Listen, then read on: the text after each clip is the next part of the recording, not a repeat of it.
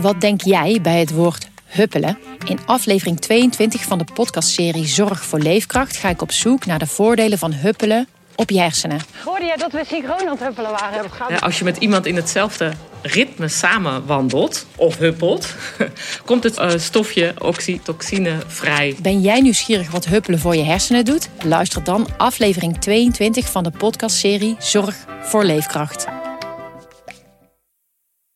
Van het koude Nova Zembla naar het warme Suriname, van Rembrandt naar Judith Leister. Ik ben Hubert Totan en in de podcast In het Rijksmuseum praat ik met specialisten over de verhalen achter mijn favoriete kunstwerken. Nieuwsgierig? Beluister nu de nieuwe afleveringen. Miek, Ja? het is s'avonds laat, maar vandaag was je naar school, toch? Ja? En wat moest je meenemen? Schoonmaakmiddelen. Ja, alle kinderen uit de klas van Wiek moesten schoonmaakmiddelen meenemen naar school. Want, dat had in de nieuwsbrief gestaan, vanwege corona was het schoonmaakbudget voor de grote paasschoonmaak op. En dus nam Wiek mee, Een spriet. ja, een spriets. En dat is ons eigen verzonnen woord voor een, eh, ja, zo'n plantenspuit met daar een beetje dreft en water in. Dus dat nam hij mee. En wat nog meer? Een brouwdoekje, een beetje zo'n soort afwasdoekje of zo. Ja, het had in de nieuwsbrief gestaan en afgelopen woensdag op 31 maart kwam er toch in de WhatsApp-groep van de ouders van de klas van hè, schoonmaakmiddelen mee naar school nemen? Totdat een van de ouders zei ja, maar let even op de datum, want welke dag is het morgen? En toen reageerden de andere ouders van oh ja, natuurlijk. En een van hen, Jeroen, die kwam met een heel leuk klein verhaaltje. En toen dacht ik, ik bel hem even op om te vragen of hij dat verhaaltje aan mij wil vertellen. En dat heb ik gedaan. Ehm, ik zat in, in, de, in de derde klas op de Prinses Irene school bij juf Zelen. En juf Zelen was zo leuk. Ze was mooi en ze was warm en knap. En, en ze was, nou ja, ik wist zelf niet dat ik verliefd was. Maar mijn vader wist dat denk ik wel. En op een avond zegt hij tegen mij... Juf Zelen heeft mij gebeld. En heeft gevraagd of jij morgen voor haar een banaan mee wil nemen naar school. Nou, eh, dat- was echt een enorme gebeurtenis. En ik voelde me helemaal warm worden. En, en de juf wil dat ik een banaan voor haar meeneem naar school. Hebben we wel een banaan? Enfin, eh, werd heel onrustig daarvan. Nou, we hadden een banaan. En de volgende dag nam ik die banaan mee naar school. Maar het was zo onwerkelijk allemaal dat ik daar met die banaan in mijn tas zat voor juf Zelen. En ze liet helemaal niks merken ook nog. Dus het was allemaal heel eh, vreemd. Ja, ik, ik wou dat ook natuurlijk niet geven waar iedereen bij was. Dus aan het begin van het speelkwartier heb ik wat gedraald in de klas totdat iedereen weg was. En toen ging ik dus naar juf Zelen toe en gaf haar de banaan. En ze zei van, eh dankjewel, eh waarom? En ik vroeg van, maar u, u, u had toch mijn vader gebeld of ik een banaan voor u mee wilde nemen naar school? Maar nee dus. En ze zei van, nou ik denk dat je vader gewoon een grapje met je heeft willen maken. Ja, dat was 1 april 1969. En het heeft wel, denk ik, ja, tot wel halverwege de jaren 70 geduurd voordat ik weer een, zeg maar, een, een, een gewoon gesprek met mijn vader kon voeren. Later is het wel helemaal weer goed gekomen hoor, tussen mij en mijn vader.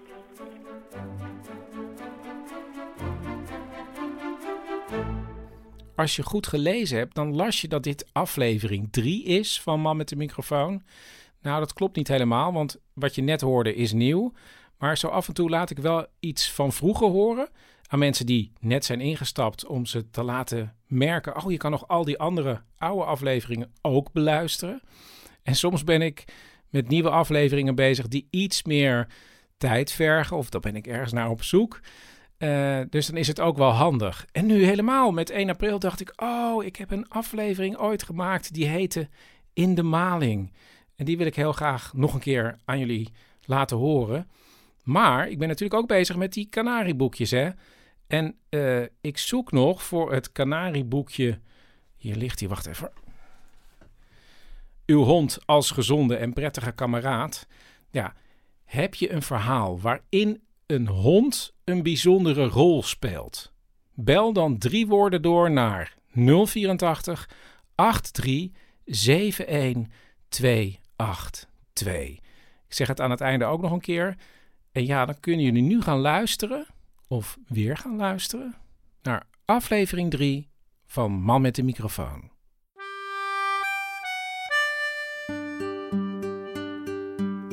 Dit is Man met de microfoon. Met echte en bijna echte verhalen uit een stadswijk.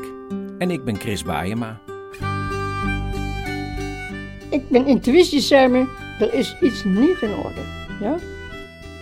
En dan kwam hij na twee, drie uur kwam hij terug en dan zei hij, Karel Henk, ik heb echt mijn best gedaan. Maar het is, niemand heeft het. Ik kan ook niet thuis blijven. Waar moet ik elke dag thuis? En wat het nou precies is, dat ben ik tot op de dag van vandaag nog aan het uitzoeken. Ja, dat is de man die alles ziet en je straft als je iets fout doet. Nou, volgens mij weten jullie het wel. Ik heb een eh, oranje bus, een Ford Transit uit 1985. En daarmee rijd ik door mijn buurt om mensen te interviewen. En het zou elke stadswijk kunnen zijn, maar het is de mijne. Omdat ik denk dat ja, de beste verhalen misschien wel om de hoek liggen.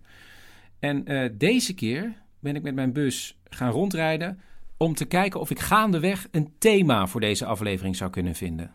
En zo reed ik op een middag met mijn bus ehm, een gedeelte van mijn buurt in. Dat is eigenlijk een soort dorpje met huizen, ik denk gemaakt in de jaren 20 van beton. En vroeger lag naast dat dorpje, geplakt echt aan dat dorpje, het stadion van de grote voetbalploeg van de stad.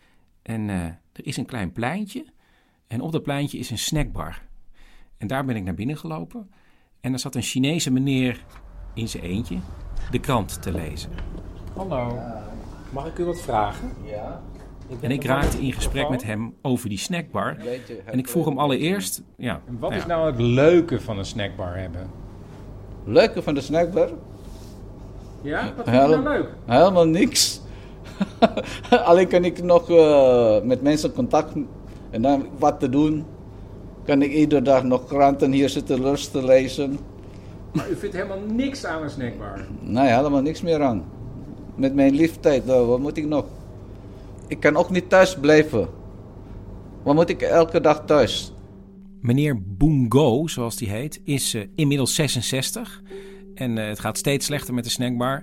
Maar eerlijk gezegd is het vanaf het begin al niet goed gegaan. En dat was al 25 jaar geleden toen hij de zaak kocht. Hoe moet ik zeggen? Dat is oplichter, die eigenaar. Hij kocht het van een oplichter. Die prijs wat je vraagt is een beetje te hoog. Mag je die eh, balans van je zien? Hij zei nee, ik heb geen balans. Ik zei dat kan niet. 4,5 jaar moet je toch een eh, balans hebben. De verkoper kan niet de boeken overleggen. En ehm, stelt voor om gewoon een keer langs te komen om te kijken hoeveel klanten die heeft. En dan zegt meneer Boongo... Nou, ik zei oké, dan kom je morgen. Nee, nee, nee, nee. Ik wil, eh, ik wil die klanten en het personeel niet weten dat ik die zak wil verkopen. Daarom, je moet eh, komen wanneer ik bellen. Dan ik regel dat niemand weet. Nou, ik zei oké, ik kom. De eigenaar zegt nee, je kan niet langskomen, want ik wil niet dat mijn personeel en mijn klanten doorhebben dat ik mijn zaak wil verkopen. Ik bel jou wel op een moment dat je langs kan komen. En toen meneer Boongo dit aan mij vertelde, toen dacht ik, het, het ligt toch wel heel erg voor de hand dat hij dan mensen ronselt, toch? Dat denk jij nu ook. En het gekke is, dat is niet zo. Dat mag niet. Meneer Boongo wordt gebeld. Je kan nu langskomen. En dan gaat hij langs en ja. Kijken. Oh, hele druk. Niet alleen hele zak vol, buiten nog helemaal vol met mensen. De zaak is helemaal vol. Er staat een rij buiten de winkel.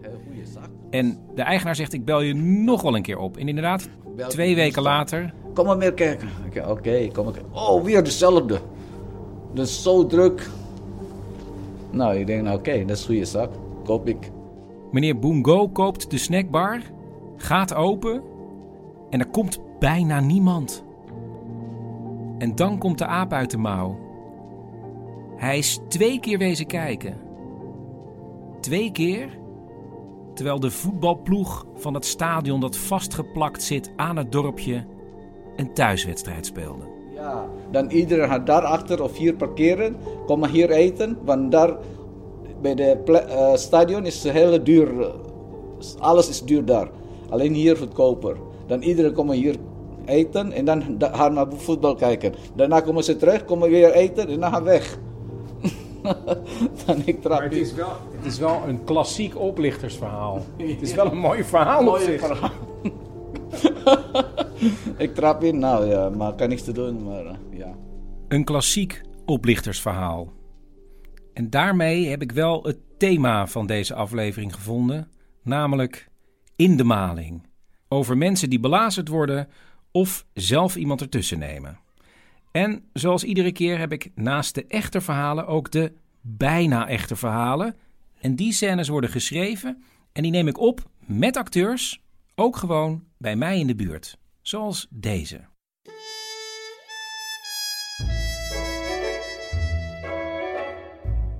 Mijn overbuurman heeft een bestelling gedaan bij pizzabedrijf Vesuvius en die zijn zojuist met een klein autootje gearriveerd.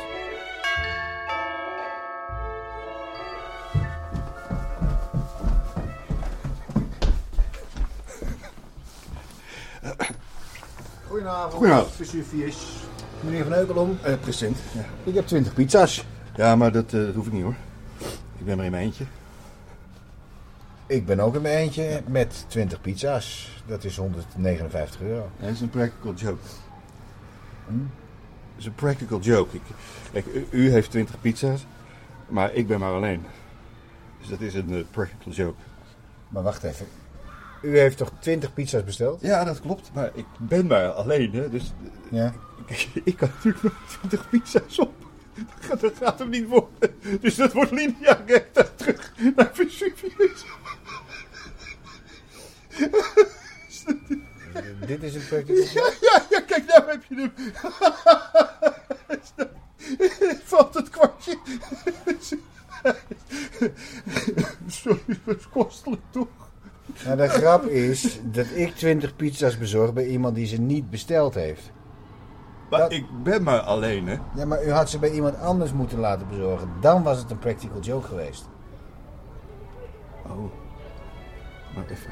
Ik, maar ik denk... Ik ken niemand die 20 pizza's nodig heeft.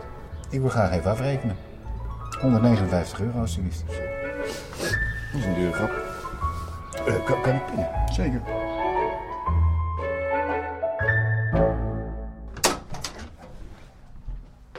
Dit is mijn huis. En ik loop naar buiten en ik loop naar mijn uh, buurvrouw, één deur verder, en dat is uh, D. En D had laatst gevraagd of ik haar huis in de gaten wilde houden, omdat ze dacht dat er misschien zou worden ingebroken. Want ze had aan de telefoon precies verteld wat er binnen te halen viel. En dat was nog op al een slinkse wijze gebeurd. Dus ik dacht, ik maak nu even met haar een soort reconstructie of een les.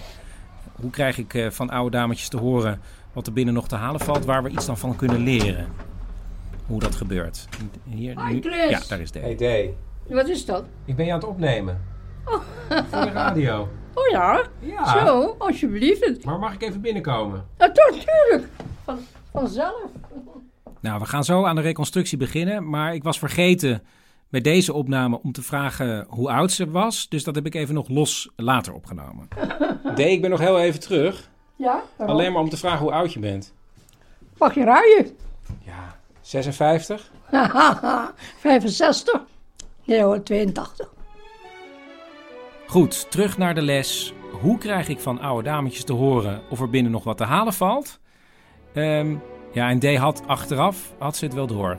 Ik ben intuïtie, Sammy. Er is iets niet in orde. Ja? Toen heb ik meteen de politie gebeld. Maar ja, zo is D. Voor hetzelfde geld hebben ze niks door. Goed, wat moet je doen? Je belt in dit geval D op en dan zeg je dat je van het gemeentelijk energiebedrijf bent. Oh, zeg ik. Ja, we hebben doorgekregen dat er bij u een gaslek is. Een gaslek?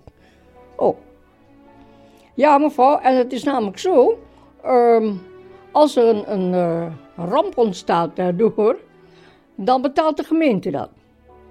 Maar als het bij u is, hè, als er dan kleine dingen aan u heeft schade, hebt u veel schade aan uw dingen.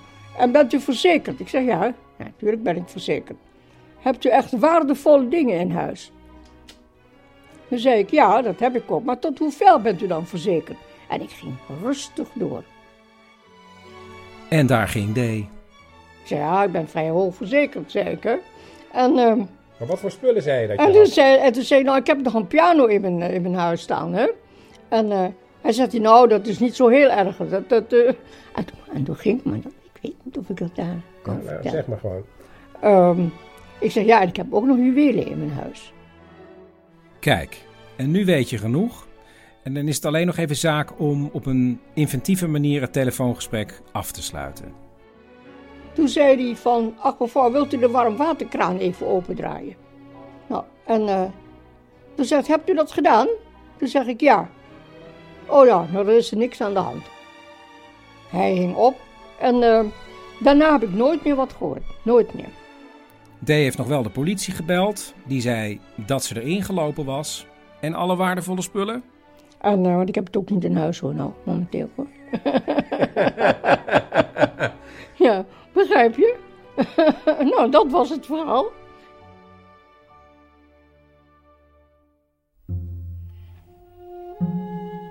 Zal ik het eerst eens gewoon even gewoon zeggen en vertellen? Dit is eh, mijn vader. En in gesprekken met mijn vader gaat het heel vaak over het geloof. En dan is dit een heel belangrijk verhaal. Eh, ik kom uit een goed gereformeerd gezin. En eh, wat was God dan voor een figuur? Ja, dat is de man die alles ziet en je straft als je iets fout doet.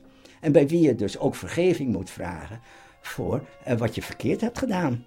En als je natuurlijk veel tegenslagen in je leven hebt, werd er ook wel eens gezegd van ja, nou, je hebt misschien wel grote zonden gedaan en God straft je daarmee. Oké, tot zover de inleiding. Dan nu het verhaal. En nu ga ik terug naar het jaar 1976. In dat jaar was mijn moeder overleden. En een paar weken na het overlijden van mijn moeder ben ik met mijn vader, om hem te entertainen, naar een lezing gegaan van professor Kuitert. Dan moet ik erbij vertellen, professor Kuitert was hoogleraar theologie geweest op de Vrije Universiteit. En op de Vrije Universiteit werden de predikanten voor de gereformeerde kerk opgeleid. Op die lezing die hij hield, vertelde hij ook over allerlei nieuwe ontwikkelingen in de theologie. Dat eh, wat er in de Bijbel staat, dat je dat niet altijd zo verschrikkelijk letterlijk moet nemen. En wat is dan volgens jou de kern van eh Kuitert? Het allermooiste wat Kuitert heeft gezegd, alles wat wij over boven weten en zeggen, is beneden bedacht. Dus eigenlijk, God bestaat niet. En je zou dan ook wel kunnen zeggen, God bestaat niet. Maar ja, je mag wel zeggen dat God bestaat, maar dat bedenken we dan op de aarde. Oké, terug naar de lezing. Hij heeft dus die, avond die lezing gehouden. En toen eh, kwam de pauze. Na de pauze kon je vragen stellen.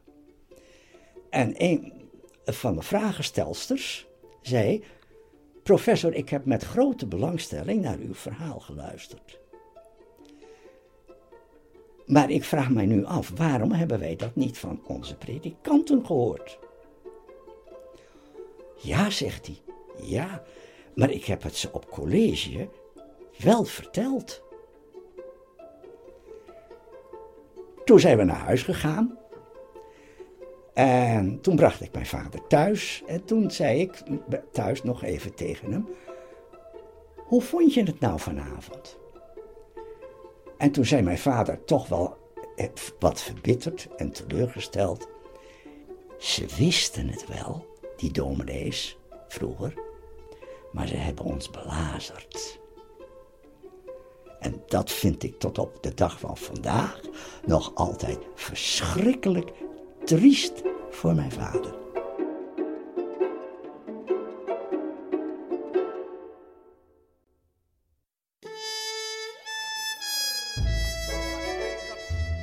Op de markt zie ik het mij bekende echtpaar Rob en Anja met alweer een nieuw product. De multi-malen. Klik, klak, ritsrats. rrrr, Eenvoudig en lekker. De mm. Hallo. U heeft een, eh, een eh, product.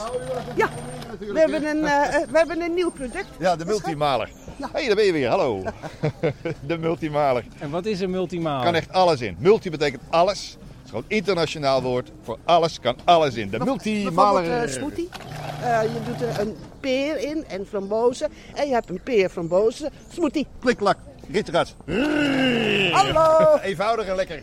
Weer logisch. En is dit uw eigen uitvinding? Nou, eh, eh, we hebben in ieder geval de rechten. Hebben we de naam bedacht? Eh, er staat een R'tje achter in zo'n rondje. En eh, dat, is- dat is dus een trademark. Een echt merk, hè? Klik, klak, Het is internationaal. En eh, nou ja, dit is nog maar het begin, meneer.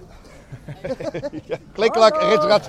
Ben je- Wie wil het proberen, dames en heren? Hey, maar, oh, wacht, maar, als het een, maar dan is het toch internationaal niet zo handig Ja? als het multimaler heet? Multi betekent alles. Nee, maar in het Engels is het toch... Betekent multimailer is toch helemaal Het is niks? geen mailer, het is een maler. Maler. maler. Multimaler. Malle, Mm. malle. Ja, maar, ja, Multimaler, nee, maar maler in het Duits is schilder. Dus je zou eerder denken multimixer of zoiets. Het is maar gewoon een nametje. Coca-Cola betekent er ook helemaal niks. Ja, maar Coca-Cola is volgens mij van de... Dat is van de cola-noot. En de coca-plant. Ik, ik, ik, gewoon bij wijze van spreken, ja? Smoothie. Ja, Dat kost maar zo'n R'tje. 10.000 euro. We hebben dus wel een tweede hypotheek eh, moeten nemen. En een behoorlijke tweede Mevrouw, wat is de kern van het geheel? Dat zijn deze vlijmscherpe, contra-roterende mesjes. Oh god, nou gaat het ook nog mis. En dit is zichzelf in de maling. Nu even niet, Anja. Oh jezus, allemaal bloed. Ik kan er heel... Oh. Wat moet ik doen, Rob? Wat moet ik doen, Rob? Gooi er nog maar wat peer in.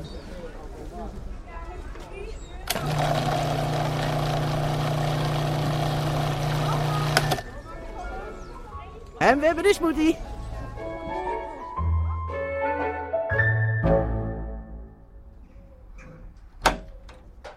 Dit is eh, bij mijn Hallo. buurman Karel. Heb je even tijd? Ja. Karel die was jarenlang samen met zijn broer eigenaar van een legendarisch café in het centrum. La Bastille. En daar hadden ze allemaal eigen tradities. En dat was de gewoonte, als er een eh, personeelslid aangenomen werd, dan moest hij even door de mangel. Dan werd hij even in de zijk genomen. En dan zeiden we altijd, eh, Jan, Piet, Klaas, Gerry, eh, haal jij even bij een collega van de Beurties of Biblos of Le Berry een fles eh, suikervrije jenever. Want eh, we hebben niet meer in het magazijn staan. En die jongen die wilde natuurlijk gelijk een goede beurt maken bij zijn nieuwe baas. eh, Dus die ging op pad. En dan hadden we een afspraak met al die zaken. Dat we wisten dat er weer zo'n nieuw lid langs zou komen. En natuurlijk had geen één café, die had net niet de suikervrije jenever in huis. Dus toen werd hij weer van La Berry werd hij weer naar de Biblos gestuurd. En van de Biblos ging hij weer naar de Beatles. En van de Beatles naar eh, de Loase. En dan kwam hij na twee, drie uur kwam hij terug. En dan zei hij, Karel Henk, ik heb echt mijn best gedaan. Maar het is, niemand heeft het. En dan moesten we kenbaar maken dat hij was ontgroend. Stelde niks voor en we vonden het toch heel belangrijk.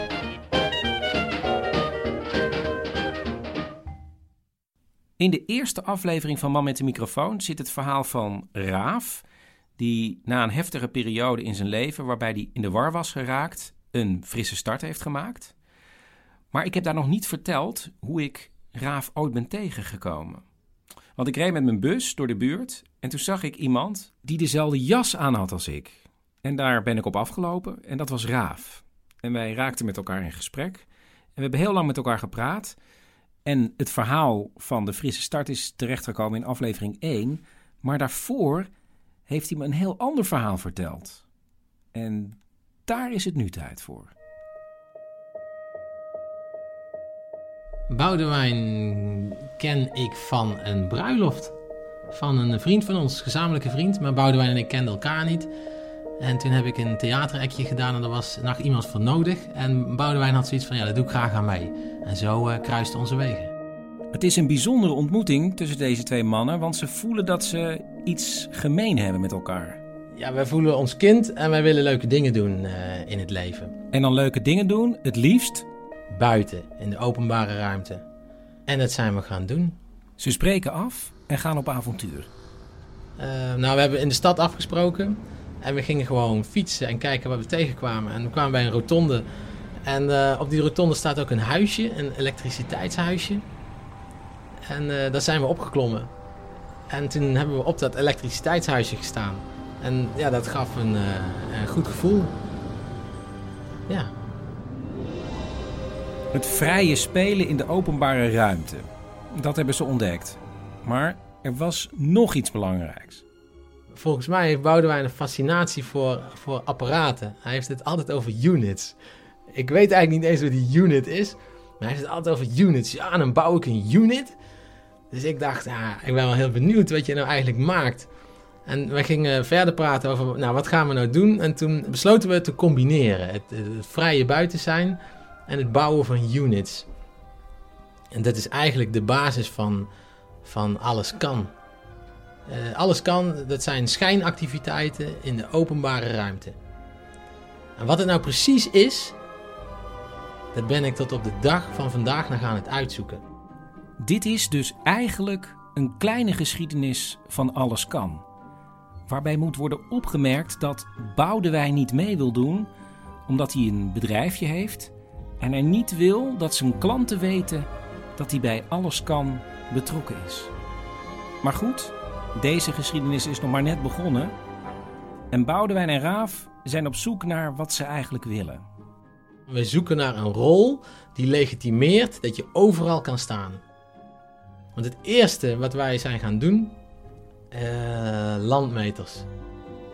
Ze besluiten het land te gaan meten op een van de drukste plekken in de stad. Ze kopen professionele werkmanskleding en ze bouwen ieder hun eigen unit. Van een oude filmcamera heb ik wat dingen aangemaakt. En die heb ik ook industrieel grijs-groen gespoten. En ja, dat kon in mijn ogen prima door als landmeetapparatuur. en Boudewijn die had iets, uh, het leek wel of het ook nog signalen van, van buiten de aarde kon opvangen. En het was een zwart apparaat, wat, jij kon het helemaal niet, niet plaatsen. En, en wat dit apparaat zou kunnen doen, geen idee. Ze gaan met hun spullen de stad in en beginnen. Ja, dat was toen ook nog een beetje gewoon uh, de rebel zijn. Want ja, als ik op de trambaan ga staan, dan kan niemand er meer door. Dus dat vond ik ook heel spannend. Want er kwam een tram aan en die stopte. Want ik had mijn, uh, die stopte al voordat ik mijn spullen had staan. Dus ik, liep op, ik was op weg naar die plek. En ik was alleen maar mijn statief aan het uitstallen. En die tram die stopte. En die gaf ons gewoon de ruimte. En achter die tram stopte nog een tram. En volgens mij daarna nog een tram. Dus het was gewoon spannend. Um, maar ja, ik moest gewoon de, de klus afmaken. Dus, en een landmeter die beweegt nooit snel. Die jongens die doen alles gewoon eh, op routine en, en met rust. Dus ik dacht, ik moet vooral rustig zijn. En dus ik doe mijn meting. En uh, toen was eigenlijk het allermooiste moment. Uh, ik klapte drie poot in. En ik doe drie stappen opzij. En ik sta weer op de vluchtheuvel, waar ook het bushok is. En die trams die bleven staan. En pas toen ik het signaal maakte van rij maar weer verder, toen kwam de stoet in beweging. En toen hadden we zoiets van, dit is echt, hier doen we het voor.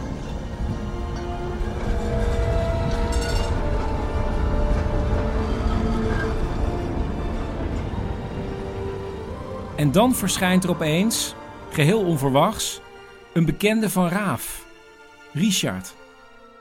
En Richard zei: Hey Raaf, um, heb je een nieuwe job? Vertel. Maar ja, we zaten in alles kan, dus ik kon het niet vertellen. Dus, en dat vond hij zo intrigerend dat hij zei: Ik doe mee met jullie jongens. En vanaf dat moment besluit Richard om alle acties van Raaf en Boudewijn vast te leggen op foto en video. Um, volgende klus, dat was de grasmaaiklus. Grasmaaiklus, wij vonden we moeten gemotoriseerd maaien. En ze hebben er ook al een beeld bij. Ze willen maaien voor een tram uit. Ze prikken een datum, regelen een elektrische grasmaaier en nemen pionnen mee om de straat af te zetten. En we kwamen daar aan en we hoorden een gemotoriseerd geluid. En het was een grasmaaier van de gemeente. En wij dachten van, ah, dit schiet niet op, nu gaat het, uh, gaat het niet lukken. En ik loop, uh, ik had mijn kleding aan, ik loop naar die man, op die man af. Ik zeg, uh, ja, we moeten even afstemmen. Want jij maait hier. Ik ben heel benieuwd wat jouw opdracht is. Eh, dus die man die vertelt eh, wat zijn terrein is, wat hij gaat maaien. Ik zeg, nou, dat, dan is heel mooi, want we moesten even kijken of er een overlap is. Maar wij hebben opdracht om de trambaan en omgeving te maaien. Eh, dus dat zijn we gaan doen. Er kwam een tram aan en die kwam om de hoek. En die, die ziet opeens ons staan. En, die pion stond er wel, maar die, die trambestuurder was daar helemaal niet op voorbereid. Dus die, die, die schrok en er was veel te veel snelheid. En er ontstond een gevaarlijke situatie. Dus wij moesten maaien voor ons leven.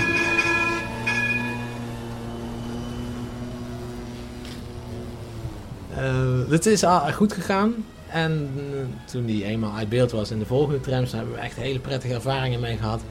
Want uh, als de trambestuurder je wel ziet, ja, dan houdt hij er rekening mee. Want uh, jij maait zijn baan. Dus dat, dat, spreekt een respect uit. Na de geslaagde grasmaaiactie raakt Alles Kan goed op dreef. In een van de volgende acties doen ze pulsmetingen voor een metrotunnel die wordt aangelegd. Ze kopen een bouwwerkerstent en zetten die ergens op een vluchtheuvel. In die tent hadden we uh, geluidsapparatuur. Waarbij, waardoor het leek alsof er op grote diepte apparaten aan het werk waren. Uh, en wij stonden daar en we hadden ook nog bakmeel. Dus we waren binnen voortdurend bezig met het gooien van, van bakmeel. En heel veel kabels en buizen. En die gingen ook de grond in. En we hadden aarde eromheen liggen. Uh, maar er werd keihard gewerkt in die tent. Dat was duidelijk. Ook onderzoeken ze een keer de waterkwaliteit van parken en fonteinen in de stad. En we waren in een vijver. Die was niet veel dieper dan, nou, 20 centimeter. En toch staat Boudewijn daar klaar in een duikerspak. Maar goed, het, iemand moest de klus doen. De hoofdslang, die het, al het water opzoog, die moest geplaatst worden door de duiker. Dus de duiker die stond daar. En uh, toen weet ik nog dat de politie kwam. Ja, en stoppen is geen optie. Dus wij gingen door.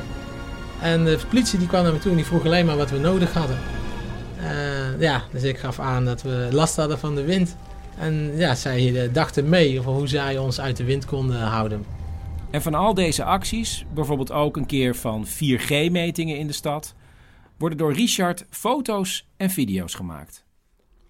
En wij vroegen ons altijd af, wat moeten we nou met die, met die beelden? Dus, dit is uh, heel, heel lastig geworden voor mij. Omdat ik, om te weten wat je wil, moet je weten wat je aan het doen bent. Ja, en ik heb tot op de dag van vandaag nooit begrepen wat ik aan het doen, uh, wat, wat ik aan het doen ben. De voorlopig laatste actie van Alles Kan is die waarin ze andere mensen gingen helpen. En dat vonden we een interessant thema. Wij wilden graag ook iets betekenen voor anderen vanuit onze rol. Dus niet alleen voor onszelf, maar nu ook iets voor de ander betekenen. En dus gingen ze weer de stad in. Op zoek naar uh, hulpbehoevende situaties. En dan maakten we even een foto van ons met de, in die situatie. Hoogtepunt van de dag is wanneer ze een bierleverancier helpen met slangen uitrollen naar een café om bier te leveren. Uh, maar dat geeft een heel prettig gevoel. Dus toen wij het bier hadden geleverd, ja, nou hadden wij gewoon een goede dag.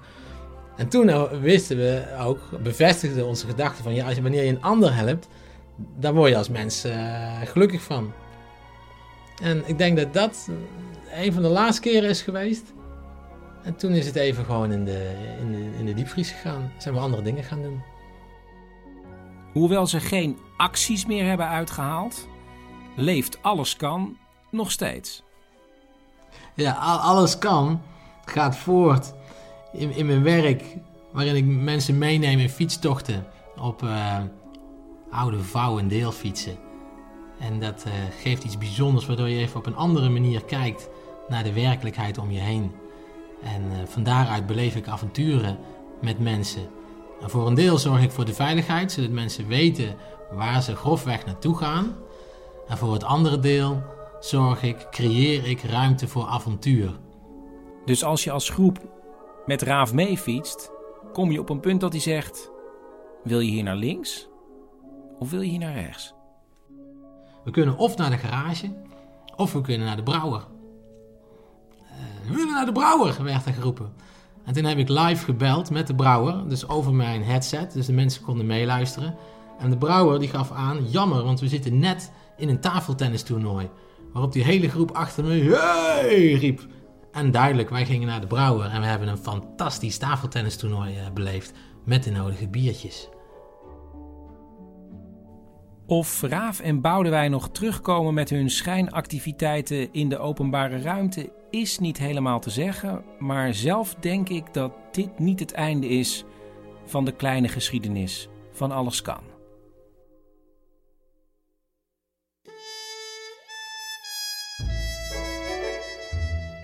In de nieuwbouwwijk, aan de andere kant van de brug, heeft een moeder zojuist haar zoon opgebeld. Ja, hallo mam. Ja, wat druk ik nou weer op? Ja, mam, hallo? Mama. ben jij dat? Ben Ja. Ja, Ah, je had, je had gebeld, toch? Nee, maar, maar ik, ik heb toch niet op het groene knopje gedrukt? Nou, waarschijnlijk wel.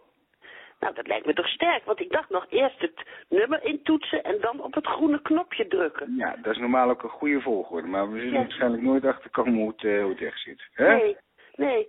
Ja, ik weet het niet. Nou ja, Nee. eh, waar ik voor belde, ik, Ja. eh, ik word natuurlijk 75, hè? Ja, ja, jubeljaar, ja. Ja, een jubeljaar. En eh nu hoorde ik van tante Jo dat Maurits Ja. voor haar een surprise party had georganiseerd. Oh. En nou wou ik even tegen jou zeggen, dat wil ik dus niet. Nee, nou, wees niet bang, mam, want dat doen we dus ook niet. Oh, gelukkig. Ja. Ja, ik, ik denk dat ik me dood zou schrikken. En, en eh, zo direct nodigen jullie nog allemaal mensen uit waar ik helemaal geen zin in heb. Nee, Zoals de. Ageet en, en, en die oude buren. Ja, nee, Dus dat ja, dachten wij ook. Dus we, we organiseren niks, hè? eh, het is toch ook Ja? zomaar een moment, toch? Zo'n verjaardag? Ja, Dat precies, daarom. Ja, ja, Daarom? ja, ja, ja, ja. Zeker. Ja, nou. Je zou het wel zeggen, hè? Als je stiekem toch een surprise party zou geven, toch? Nou, dan, eh, dan, eh, dan zou het toch geen surprise party meer zijn? Toch? Hè? Dus je echt geloven kun je me natuurlijk niet. Dus jullie gaan wel een surprise party organiseren, maar dat wil ik niet. Nee, man, dat doen we ook niet. Echt niet. Ja, ja. Ja, Nee. ja. We organiseren geen surprise party voor je, maar ik zou alleen maar willen zeggen dat als we wel een surprise party zouden organiseren, dan zouden we het natuurlijk niet kunnen vertellen aan jou. Hè? Want, Ja, maar, maar hoe weet ik dan Dan- of jullie een surprise party organiseren? Nou, eh, ja, kijk, eh, misschien eh, moet je 75 worden om uiteindelijk eens een keertje te accepteren dat je niet alles in het leven kunt weten van tevoren. Hè? Dat er soms ook mysteries zijn, dat sommige dingen een beetje onweetbaar zijn in het leven. Hè, man? Ik, ik ben vooral 75 geworden om me met dit soort dingen helemaal niet meer bezig te hoeven houden. En ik ben trouwens ook al helemaal niet lekker. Hm? Wat zei je? Ik ben helemaal niet lekker. Ook nog. Nee, het gaat ontzettend rond ook, ja. Ja, Ik wil dus geen surprise party, ook niet als verrassing. nee. Nou, ik eh, zal het opschrijven dat je geen surprise party wil, ook niet als verrassing. Ja? En als jullie het toch doen, dan zeg ik nu alvast, dat vind ik niet leuk. En dat ga nee. ik het ook niet ter plekke doen alsof ik het leuk leuk vind. vindt. Nee, dat is helemaal goed, man. Ja? Prima. Oké, nou, dag lievertje. Ja, dag mam. Doeg. Dag, liefs. Jo, liefst, doeg. Oh my god. Schat! Mijn moeder wil geloof ik dat we een surprise party voor haar organiseren.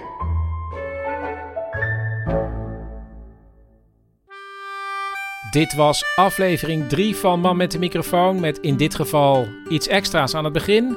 En Man met de microfoon wordt mede mogelijk gemaakt door Theater de Kleine Comedie in Amsterdam.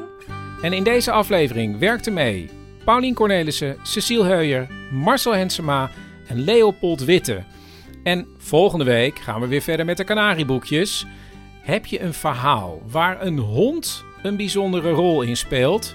Bel dan drie woorden door naar het volgende telefoonnummer 084 83 71 282.